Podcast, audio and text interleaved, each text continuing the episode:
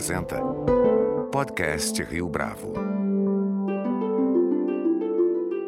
Este é o Podcast Rio Bravo, eu sou Fábio Cardoso. A Conductor é a plataforma de software líder em emissão de cartões e de Banking as a Service na América Latina. Com uma plataforma aberta, a Conductor viabiliza o acesso à tecnologia de ponta para as principais fintechs, bancos, varejistas e empresas de diferentes segmentos de toda a região, o que permite escalar programas inovadores de contas e cartões digitais. Atualmente, são mais de 85 milhões de contas sob a responsabilidade da empresa, que representa o processamento de mais de $20 bilhões em volume de pagamentos em toda a América Latina. Recentemente, a Conductor captou $150 milhões em uma rodada de investimentos. E este é um dos tópicos da entrevista que fiz com Antônio Soares, CEO da Conductor, para o podcast Rio Bravo.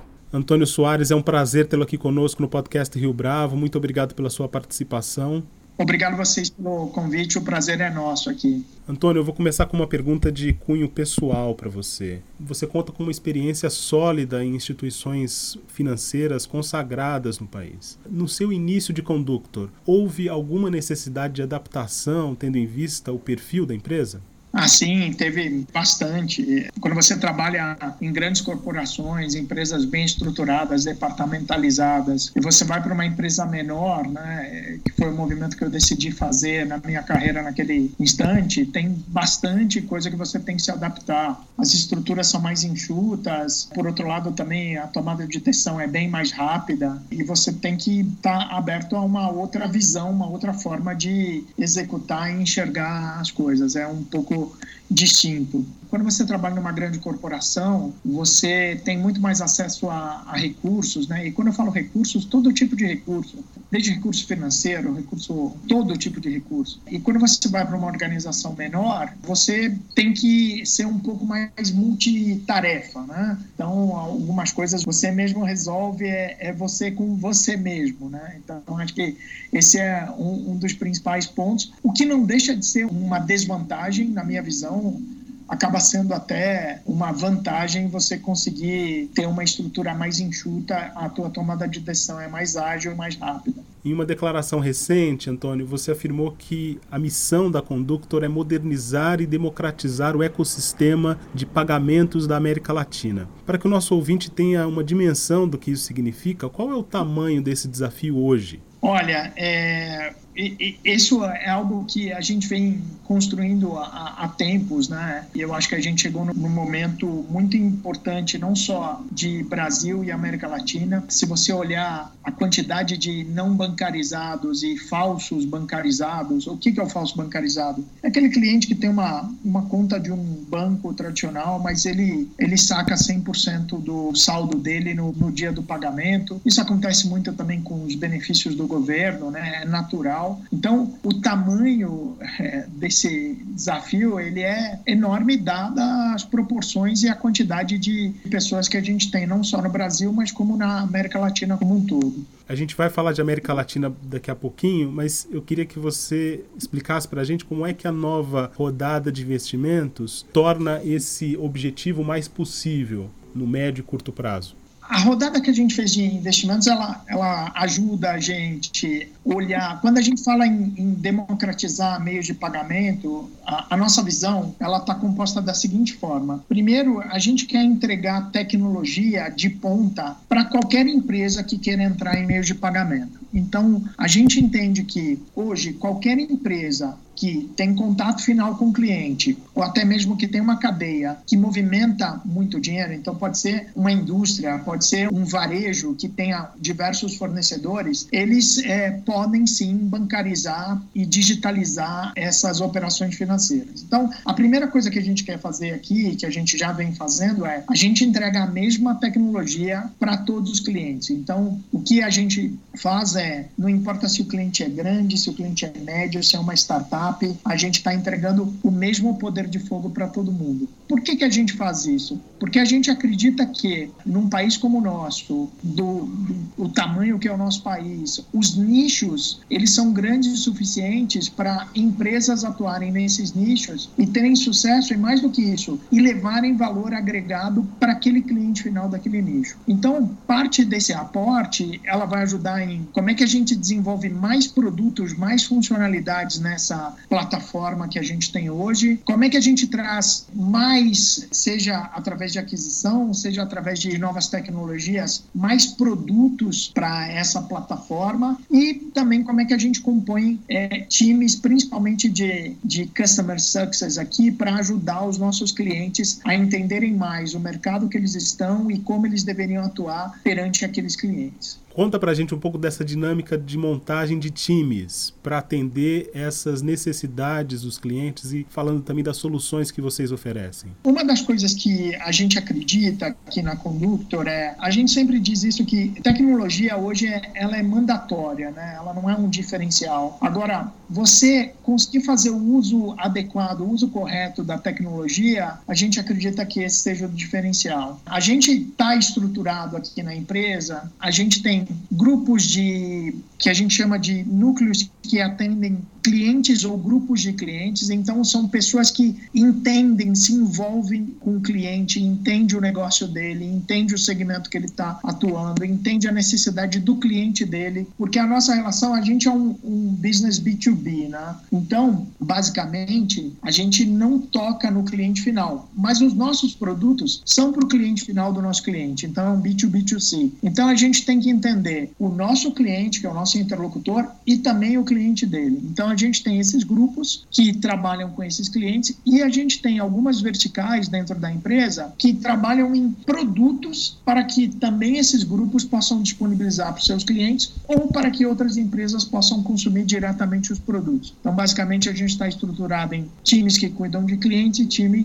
que desenvolvem produtos. Falando especificamente dos produtos e entrando em detalhes técnicos, talvez, por que é importante que a infraestrutura de API que vocês apresentam seja aberta? Tá. A API é um termo em inglês que vem de Application Programming Interface. Basicamente, o que você faz uma API? Você traz um conjunto de rotinas e alguns padrões de programação para... É como se você pegasse, de uma forma simples, um grande sistema e quebrasse ele em pequenos sistemas. Isso faz com que seja muito mais fácil de você se integrar às plataformas, e aí não só de pagamento, tem diversas plataformas que funcionam por APIs, e fica também mais fácil e mais aumenta a performance e rapidez e a velocidade de manutenção. É muito mais fácil você manter uma API do que você manter um bloco inteiro de sistema. Então, basicamente, de uma forma simples, isso que é o que a gente chama de APIs. Vamos pegar, como por exemplo, acho que o principal exemplo aqui é a DOC, que é a nossa unidade de Banking as a Service e Fintech as a Service. A gente acredita que a diferenciação, ela está na forma que você leva o produto, você cliente leva o produto para o seu cliente. Então, no user experience, no customer experience, no atendimento. Então, a gente entende que a melhor forma de separar esses dois mundos, que é o mundo do back-end, que é igual para todo mundo, do mundo da experiência, é através de APIs. Então, com APIs você tem uma conectividade muito fácil, você tem diversos players hoje que, inclusive, já tem influência na nossa plataforma, né? Então, hoje você lançar um negócio com a plataforma da Conductor, da DOC, de todos os produtos que a gente tem, não é só simples pelo fato da tecnologia, mas também pelo fato de existirem várias empresas que já têm contato e influência na nossa plataforma. Isso possibilita algum ganho específico para esses clientes, assim, em termos de escala, por exemplo? Velocidade, né? Então, muitas vezes a gente tem parceiros, por exemplo, que tem uma série de produtos criados em cima da nossa plataforma, que vai desde um aplicativo white label para uma conta pagamento, até outros sistemas um pouco mais sofisticados. Então, principalmente velocidade, o tempo de lançar um produto, ele fica extremamente reduzido quando você tem um ecossistema como que a gente vem criando. Eu entendo que essa foi uma das ferramentas que permitiram o avanço da Conductor ao longo dos últimos tempos. Quais outras estratégias foram adotadas para que a Conductor ganhasse escala, força ao longo desses anos? O principal ponto aqui é, de fato, a gente é uma empresa orientada ao cliente. Então, a gente está sempre buscando o que a gente entende ser as melhores soluções para os nossos clientes. Então, por exemplo, fraude, prevenção à fraude, a gente sabe que é um tema extremamente relevante, extremamente crítico para quando você fala em meios de pagamento e serviços financeiros. Então, o que que a gente fez? A gente estudou o mercado e a gente foi lá e falou, vou trazer a melhor solução de prevenção à fraude para meios de pagamento. E a gente incorporou na nossa plataforma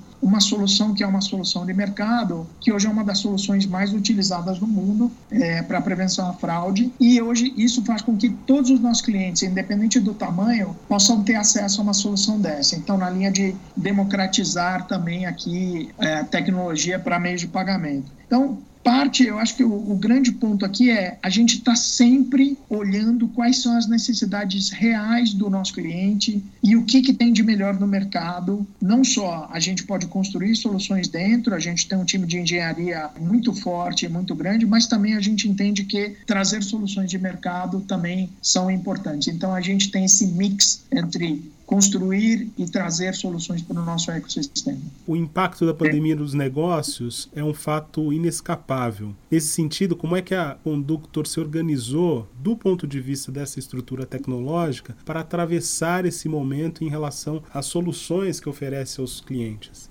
Vamos separar aqui em alguns blocos, né? Então, primeiro, do ponto de vista de operação da própria Conductor, né? Isso para nós já era natural. Então, uma empresa de tecnologia, todo mundo, home office já era uma prática. Então, a nossa operação foi pouco afetada. Quando você fala do ponto de vista de mercado, os nossos clientes onde a gente atua, a gente viu uma aceleração, principalmente da necessidade de digitalização. Então, a gente teve um crescimento de demanda durante esse período. A gente percebeu um ciclo de tomada de decisão reduzido do ponto de vista de tempo, não do ponto de vista de passos e qualidade. Exemplo, nós fechamos nossos 2 primeiros negócios na América Latina no meio da pandemia, né?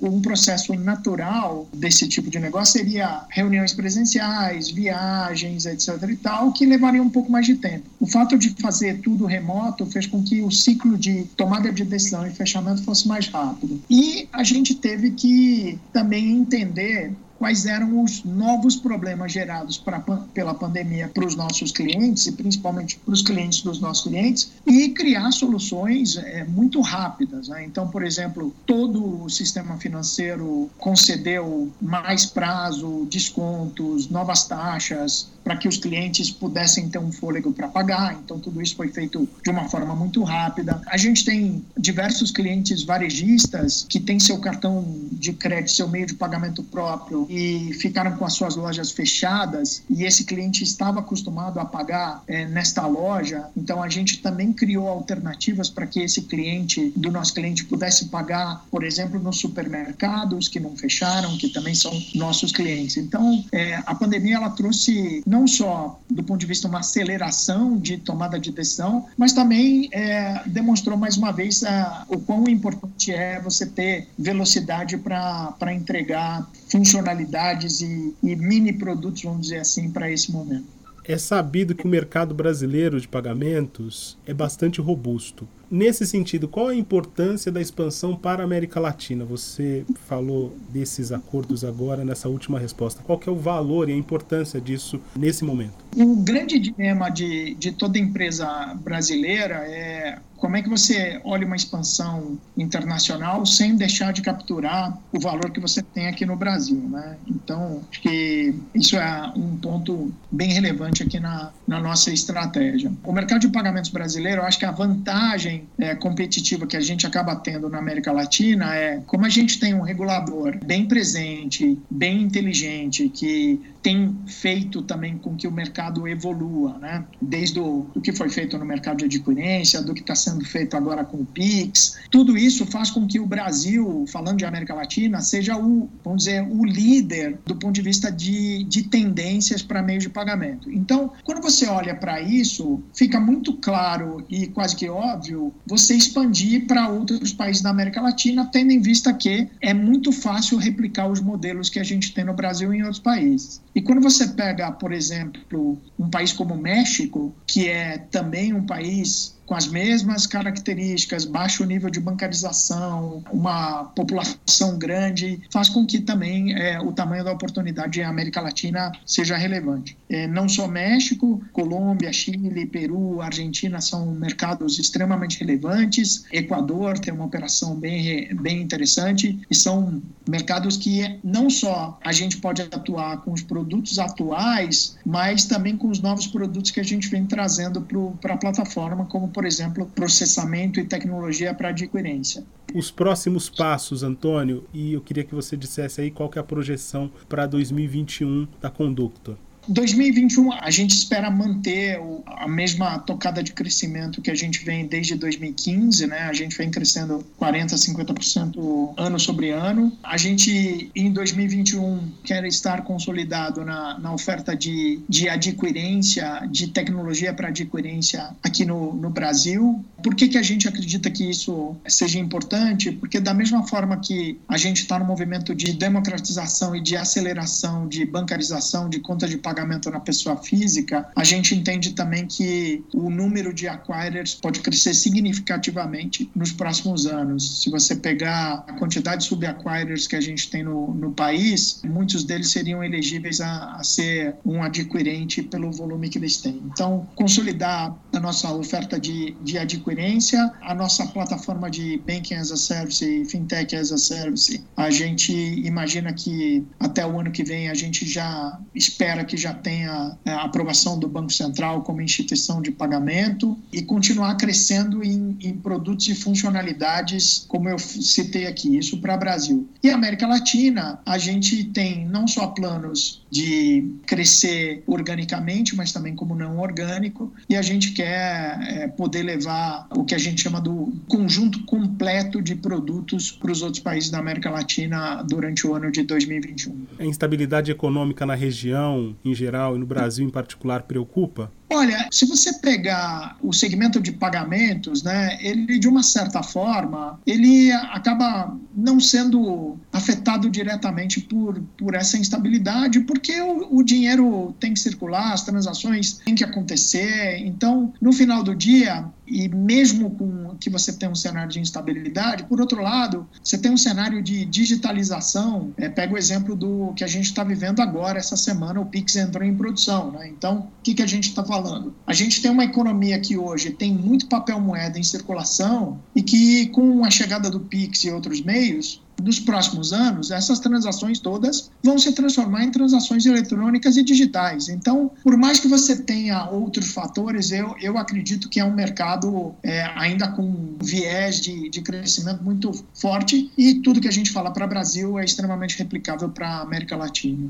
Antônio Soares, foi um prazer tê-lo aqui conosco no podcast Rio Bravo. Muito obrigado pela sua participação. Eu que agradeço, muito obrigado a todos e vamos em frente. Este foi mais um podcast Rio Bravo. Você pode comentar essa entrevista no nosso perfil do Twitter, @podcastRioBravo, ou no Facebook da Rio Bravo. A nossa lista completa de entrevistas está disponível no Apple Podcasts, no Deezer, no Google Podcasts, no SoundCloud e no Spotify. E no aplicativo O Guia Financeiro, além dos nossos podcasts, você encontra muito mais conteúdo sobre o mundo da economia em diversos formatos.